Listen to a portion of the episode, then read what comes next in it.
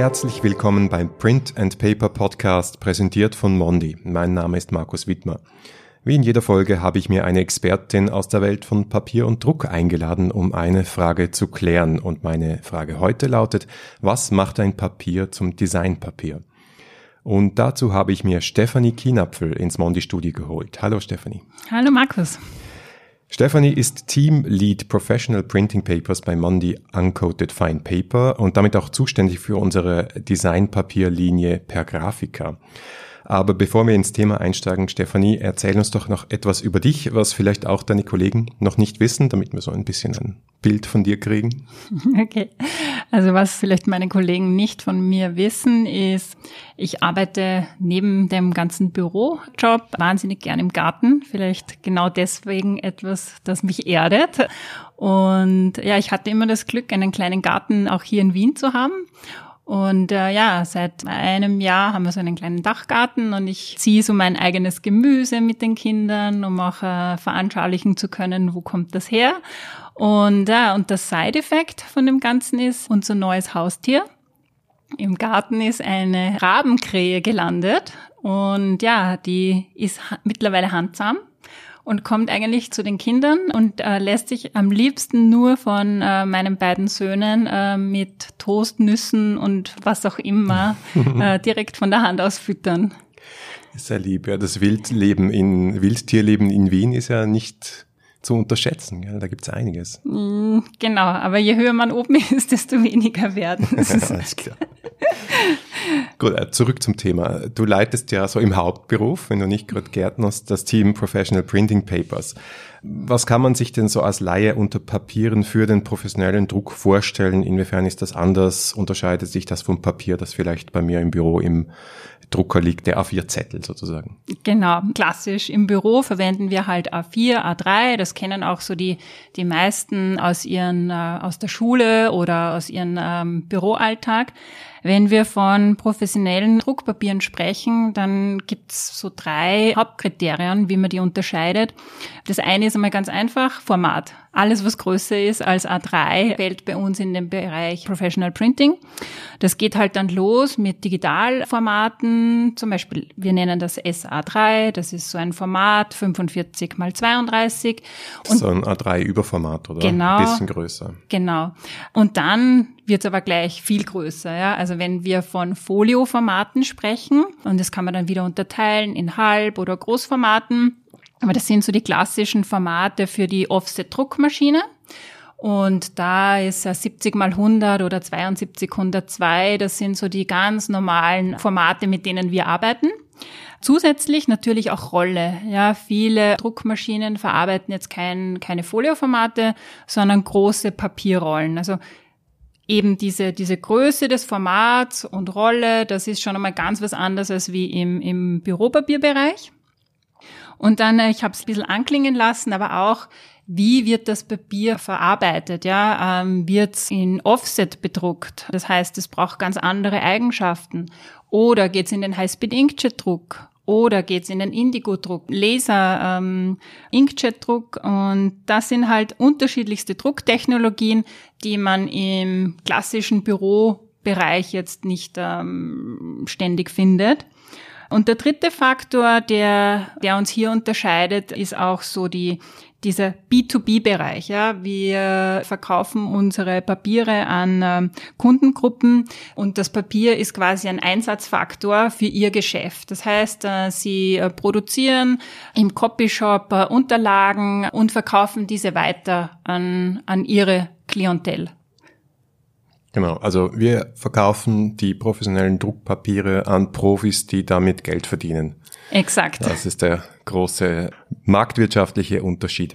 Du hast es schon angesprochen, es gibt ja eigentlich in diesem professionellen Sektor ganz viele unterschiedliche Papiere auch noch. Zum Beispiel kann man die unterteilen nach verschiedenen Drucktechnologien. Aber es gibt auch eine andere Kategorisierung und da spielt der Begriff, den wir, mit dem wir heute eingestiegen sind, eine Rolle, nämlich Designpapiere.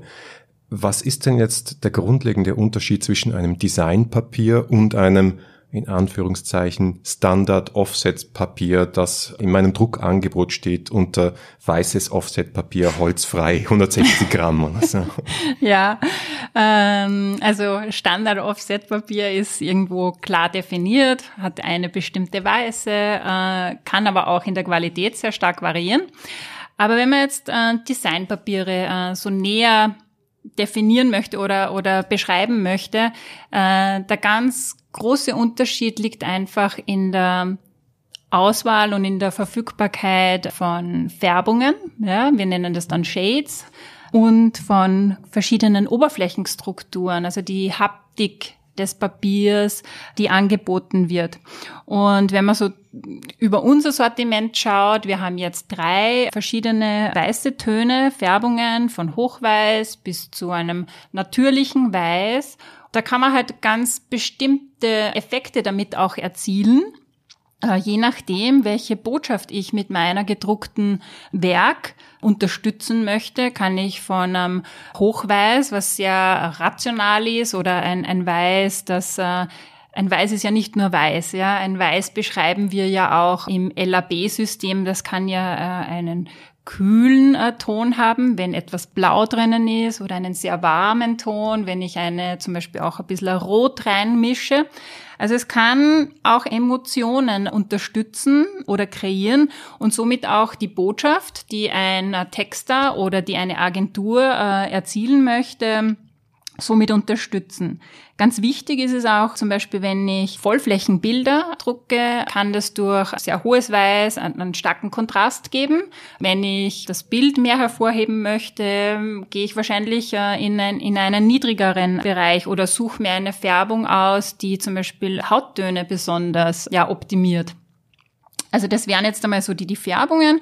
Und das zweite sind dann die Oberflächenstrukturen. Da gibt's ja am Markt von äh, extrem rau bis zu super glatt. Dann gibt's natürlich auch Veredelungen wie Embossings, äh, unterschiedlichste Prägungen äh, etc. Und dort ist, sage ich jetzt mal, die, der, der Vielfalt eigentlich äh, unendlich. Und was, was man bei den Designpapieren noch äh, feststellen kann, ist, natürlich gibt's Anbieter, die ihre Papiere jetzt sagen wir nur für den Offset-Druck am Markt bringen. Das ist aber heutzutage fast nicht mehr ausreichend, sondern man muss bei den Papieren oder bei den Eigenschaften der Papieren auch darauf achten, dass es für Kleinauflagen im Digitaldruck äh, einsetzbar ist, ja, sei es jetzt äh, Indigo oder sei es Toner. Aber so kann man das ein bisschen eingrenzen und ähm, ja, sagen, dass das sind, das ist die Welt der Designpapiere. Vielleicht kann man so zusammenfassen, dass insgesamt von denjenigen, die das Papier einsetzen, einfach ein höherer Anspruch da ist an die Bedruckbarkeit, an die Qualität, an die Auswahl, weil die da auch ihre spezifische Botschaft transportieren möchten und es ihnen halt nicht egal ist, wie es am Schluss gedruckt ausschaut. Exakt, ja. ja. An sich sind ja Designpapiere nichts Neues, auch kein Begriff, den wir jetzt irgendwie erfunden hätten. Aber das Spezielle an Mondi Design Papier per Grafiker ist, dass es erst vor ein paar Jahren, also vor gut drei Jahren auf den Markt kam und du hast damals auch das Team geleitet, das dieses Papier erfunden hat, so wie heute auch noch. Und wie seid ihr unter diesen Umständen, ja, in dieser Situation an die Entwicklung von Per Graphica herangegangen? Ich glaube, es war so 2000, Anfang 2013 und so der erste Auslöser war eigentlich ein Kunde von uns, ja, der uns gefragt oder der das gern von uns gehabt hätte und uns gefragt hat, ob wir das können.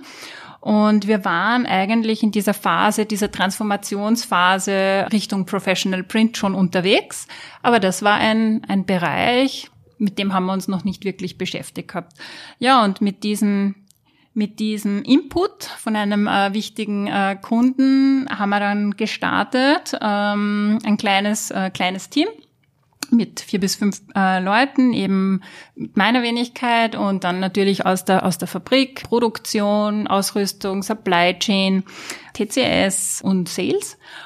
Und dann haben wir geschaut, um, wie ist so der, der Markt, also ganz klassisch Marktfeldanalyse und haben dann aber auch mit äh, vielen Kunden gesprochen und daraus haben sich dann ein paar Lead-Kunden auch äh, herauskristallisiert und geschaut, okay, was, was sind ihre Bedürfnisse? Wo können wir diese abdecken? Ja, also auch dann die interne Analyse, was, was können wir? Weil jede Papiermaschine hat so ihren eigenen Fingerprint und ihr Spektrum, was man produzieren kann. Und daraus habe ich dann versucht, ein, ein Portfolio auf die Beine zu stellen. Und wir haben dann relativ schnell eigentlich 2014 das Sortiment entwickelt. 2015 sind wir, es war April und es war Designmessezeit in Moskau mit unserem Kunden W ganz neu auf den Markt gegangen. Ja, können wir bald das Vierjährige feiern. Ja. CCS übrigens zu erklären, Technical Customer Service, der technische Kundendienst, also der Florian Dorner, mit dem wir zuletzt gesprochen haben. Der, der war federführend damals, da ja, mit dabei von.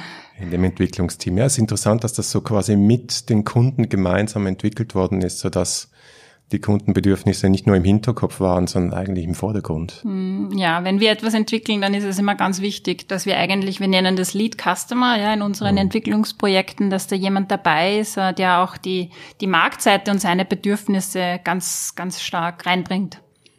Du hast es vorher erwähnt, ein wichtiger Faktor für Designpapiere neben der Bedruckbarkeit und der Vielseitigkeit da in verschiedenen Drucktechnologien ist sicher die Haptik. Das ist auch ein Argument, das immer ins Feld geführt wird.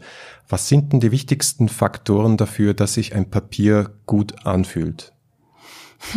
ja, eine eine herausfordernde Frage, Markus. Ich habe. Äh ja, äh, ja, ich meine, man muss schon die Gäste ein bisschen auch fordern. ja, aber was fühlt sich gut an? Ich meine, ich habe auch schon einige Studien dazu gelesen, aber wir Menschen sind ja grundsätzlich haptische Menschen. Wir versuchen ja, uns die Welt zu erklären durchs Begreifen. Unser Tastsinn ist, ist, ist ganz wichtig. Ja, und in dieser, in dieser Richtung auch sind wir, glaube ich, unterbewusst auch sehr gesteuert. Alles, was wir angreifen, was sich gut anfühlt, das ist irgendwie wichtig, real, das steigert unsere Glaubwürdigkeit. Und wie sich Papier gut anfühlt, passt es zu dem, wofür es eingesetzt wird. Das heißt, wenn ich eine, eine Broschüre drucke oder eine, einen Werbekatalog drucke und ich habe eine sehr raue Oberfläche, dann gibt das unterbewusst auch so diese Natürlichkeit mit, dieses pure, dieses offene.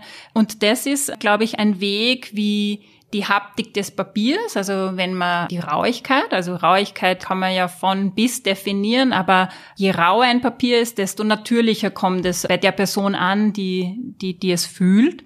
Währenddessen, wenn äh, etwas sehr, sehr glatt ist und wir steuern, also wir beeinflussen ja äh, die Rauigkeit und die Glätte ganz bewusst und messen das auch. Also wenn etwas sehr glatt ist und die Papieroberfläche sehr, sich sehr glatt anfühlt, dann löst es bei demjenigen auch eine Assoziation zu Glättes, Samtigkeit aus und unterstützt auch diese Botschaft sehr stark. Deswegen ist auch so diese Auswahl, nehme ich eine raue Oberfläche, nehme ich eine glatte Oberfläche, hängt immer sehr stark davon ab, ja, was ist die Message, ja, was will ich mit, mit der Message oder mit der, mit der Brand eigentlich rüberbringen. Jetzt hast du noch was Wichtiges gesagt, was für uns selbstverständlich ist, aber vielleicht nicht für alle, die draußen zuhören. Designpapier ist ein Naturpapier, nämlich ein nicht gestrichenes Papier. Insofern hat man auch diesen natürlichen haptischen Zugang und es quasi, wenn ich jetzt ganz bös sagen würde, nicht Plastik drüber foliert. Ja. Ja, nicht Plastik oder es gibt halt äh, Materialien, um ja. die Oberfläche zuzumachen, genau. Da spricht man eher von äh, oberflächenbehandelten oder gestrichenen Papieren, ja. ich war extra böse. Ja. Es ist nicht wirklich Plastik. Es ist nicht wirklich Plastik, genau. Aber wir produzieren ja Naturpapiere und das ist ja das Schöne an, an, diesem, äh, an diesem Material, dass es wirklich pur äh, Papier ist und keine, keine Oberfläche mit irgendetwas zugestrichen wird. Die Herausforderung ist natürlich dann der Druck, ja, das ist auch ganz klar. Aber für die Haptik macht es äh, einen, einen, speziellen Unterschied. Das kann man auch ganz einfach, nimmt man sich einfach einmal ein Magazin in die Hand, ja, weil das ist klassisch kein Naturpapier und eine, ein, eine Modebroschüre, die mittlerweile sehr, sehr stark in den Naturpapierbereich reingehen und einfach einmal Augen zu angreifen und den Unterschied fühlen. Du hast jetzt gerade zwei Beispiele genannt für Papieranwendungen. Jetzt gehen wir ins bald fünfte Jahr. Hast du auch schon einige Erfahrungen gemacht, wo per Grafiker eingesetzt wird. Und wenn man den Instagram-Kanal anschaut, dann sieht man ja noch einige schöne Beispiele. Wo hast du das Gefühl und bei welchen Anwendungen kommt dieses Papier besonders gut an? Bei Corporate Design, wenn es jetzt äh, in Richtung Geschäftsausstattung geht. Wir haben dort super Beispiele äh, aus Österreich auch erlebt, wo, ich glaube, es war Natural Rough, ja, wo das wunderbar zu den Unternehmenswerten dieses, dieses Natur-Honigproduzenten, Honigobmann zum Beispiel passt. Ja, da decken sich die Werte und das Natural Rough unterstützt auch diese Botschaft, die Honigobmann rausgeben möchte. Also eben in diesem Unternehmen, wo es um sehr nachhaltige, natürliche Produkte geht. Dann äh, ganz anderes Beispiel sind Bücher. Ja, wir, also es werden un, unzählige Bücher. Wir haben sehr viele äh, Geschichten äh, auf Instagram von wunderbaren Lifestyle-Büchern teilweise, genauso aber auch Typografie, die, die gedruckt werden auf per Grafika. Ja, es ist, es ist schon eine große Vielfalt eigentlich, was wir da erreicht haben. Es ist auch dieser, sage jetzt einmal, in, im Art-Bereich etwas ganz anderes, was man, was ich mir selber wahrscheinlich gar nicht äh, gedacht hätte, dass man dort äh, das Designpapier einsetzt. Also das ist jetzt ein Beispiel aus Russland, das mir einfällt. Das nennt man Paper Cut. Ja, das, also da wird Papier ausgeschnitten und es ist quasi so die Bühne äh, oder bietet die Bühne für Schmuckdesign. Das ist auch eine extrem interessante Anwendung, die nicht alltäglich ist. Die Anwender überraschen uns auch, womit genau. sie das Papier verwenden oder wobei sie es einsetzen. Weil wir ja gemeinsam im Marketing- und Innovation-Team sitzen, muss ich auch Vienna Stories ansprechen. Das ist auch ein Buch, das wir selbst produziert haben. Vor einem Jahr seid ihr mit diesem ganz neuen Kommunikationsansatz herausgegangen. Kannst du erklären, was das war, wie es sich bewährt hat und was der Gedanke dahinter war? Mhm. Genau, es ist jetzt ein bisschen über ein Jahr her, dass wir da rausgegangen sind. Und zwar Vienna Stories ist eigentlich unter diesem Motto Creatives Inspire Creatives äh, entstanden. Und wir, wir wollen natürlich immer präsentieren, wie schaut unser Papier aus, wie schauen unterschiedlichste Drucktechnologien auf unserem Papier aus. Aber wir wollten einfach was anderes machen, ja. Nicht den herkömmlichen Pfad weiterlaufen und haben uns jemanden gesucht. Und dieser jemand ist ein unheimlich kreatives Multitalent, der David Rühm, der ein begnadeter Drehbuchautor ist und extrem schöne äh, Fotos machen kann, hat ganz viele Talente und unter anderem ist er eben auch ein Papierliebhaber, was ganz wichtig war äh, für uns natürlich.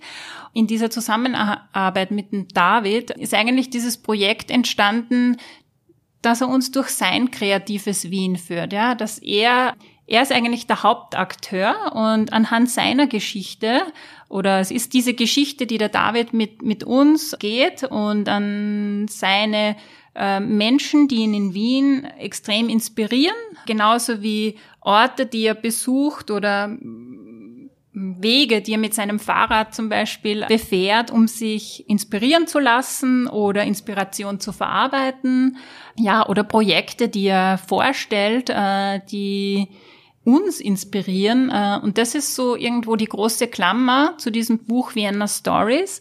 Der David Rühm führt uns eben durch sein kreatives Wien und wir zeigen mit dieser Geschichte, was mit per Grafika möglich ist. Wir haben unterschiedlichste Grammaturen, unterschiedlichste Shades und Haptiken eingesetzt und ja, reisen dadurch die verschiedenen Stationen, lernen ganz kreative Menschen kennen, wie den Giulio oder die Nur, gehen auch in so haptische äh, Wunderwelten wie das Supersense, ja, äh, dass man dann äh, auch kennenlernen kann und, und selber besuchen kann.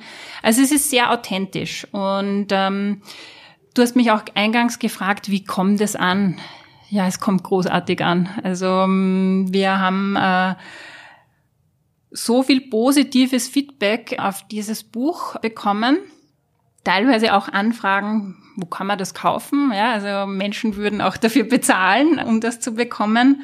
Das ist einfach sehr, sehr, sehr erfreulich und äh, lohnt, glaube ich, auch äh, die harte Arbeit, die wir als Team da reingesteckt haben. Ja, und wo kann man es kaufen? Äh, momentan verkaufen wir es noch nicht, ja, aber wir arbeiten hart dran, haben schon erste Tipps für eine Buchhandlung in Wien bekommen. Und wenn es soweit ist, dann können wir es vielleicht über den Podcast äh, auch nochmal promoten. Noch rausgeben. Genau. Ansonsten schenken wir es, aber sehr, sehr selektiv her, weil es genau. ist wirklich eine hochgradig limitierte Edition und es gehört aber auf, ich würde mal sagen, jeden Kaffeetisch, der was auf sich hält. Mhm. Und ja, natürlich sind wir stolz drauf, aber wir haben ja heuer auch einen, einen externe Bekundung bekommen, dass es ein schönes äh, Projekt ist und ein äh, schönes Tool. Und zwar, wir haben ja den Haptic Award auch dafür gewonnen. Und ich glaube, das ist gerade in, gerade für ein Designpapier extrem, eine extreme Auszeichnung. Das waren die Paparazzo-Preise, nicht wahr? Ja, richtig, Jahr, genau. Ja. Mhm. mhm. ja, super. Letzte Frage. Das war es ja noch nicht mit Per Grafika. Die Per Grafika Linie war, wie du erwähnt hast, am Anfang recht schlank fokussiert. Ähm, diese zwei Oberflächen, diese drei verschiedenen weiße Grade. Seither ist die Linie aber noch ein bisschen weiter gewachsen. Was gibt es Neues von Per Grafika? Ja, äh, gibt's einiges und noch vieles in der Pipeline, also watch out. Aber ganz aktuell, äh, was, was ist letztes Jahr neu dazugekommen, ist im Kontrast zu unseren weißen Färbungen ein tiefes Schwarz, unser Infinite Black. Das ist halt entwickelt worden ganz speziell jetzt für Cover Materials, äh, aber auch für Luxury Shopping Bags, ja, äh, weil es ganz besonders geeignet ist für diese Veredelungen, um, um den Brand Owner hier seine Marken ähm, bestmöglich promoten zu lassen. Und der letzte Neuling in, in, in, der Brand-Familie ist das Ivory Rough 1.5. Ivory ist somit eine neue Färbung. Es ist eine spezielle Qualität, die wir für den Buchbereich entwickelt haben. Also jetzt haben wir ja vorher gehört, ja, mit per Grafiker machen wir schon wahnsinnig viele Bücher. Äh, was ist da jetzt anders? Aber ähm, wir sehen einfach, dass es einen gewissen Bereich für, für Bücher gibt, wo eine besondere Färbung notwendig ist. Ja, und das ist dieser elfenbeinfarbene Ton, der sehr, sehr warm rüberkommt, das auch für das Auge viel leichter ist, äh, wenn man längere Texte liest, als wie auf einem weißen oder hochweißen Kontrast. Und dazu eben eine, eine natürliche, äh, raue Oberfläche, greift sich gut an. Ja, und 1.5 beschreibt das Volumen. Das Volumen ist so ein Verhältnis, was für den Buchbereich wichtig ist zwischen Dicke und Grammatur. Und damit kann äh, der Verlag oder der Buchdrucker sehr gut kalkulieren, wie dick sein Buch sein wird. Ja, und das Ivory Rough ist jetzt eben eigentlich ganz aktuell auf den Markt gegangen und ja, wir, wir haben es so positioniert, dass man es vor allem für Buchanwendungen verwendet, wo mehr Text ist, ja, weniger Bilder und ja, ich bin schon gespannt, wie das äh, angenommen wird. Ich auch und ich weiß ja auch, aber darf nichts verraten, was noch in der Pipeline ist. Da freue ich mich sehr, sehr drauf und äh, ich hoffe, du wirst dann auch wieder zu uns kommen und darüber erzählen, wenn es soweit ist. Ja, sehr gerne. Vielen Dank, Stefanie. Danke, Markus.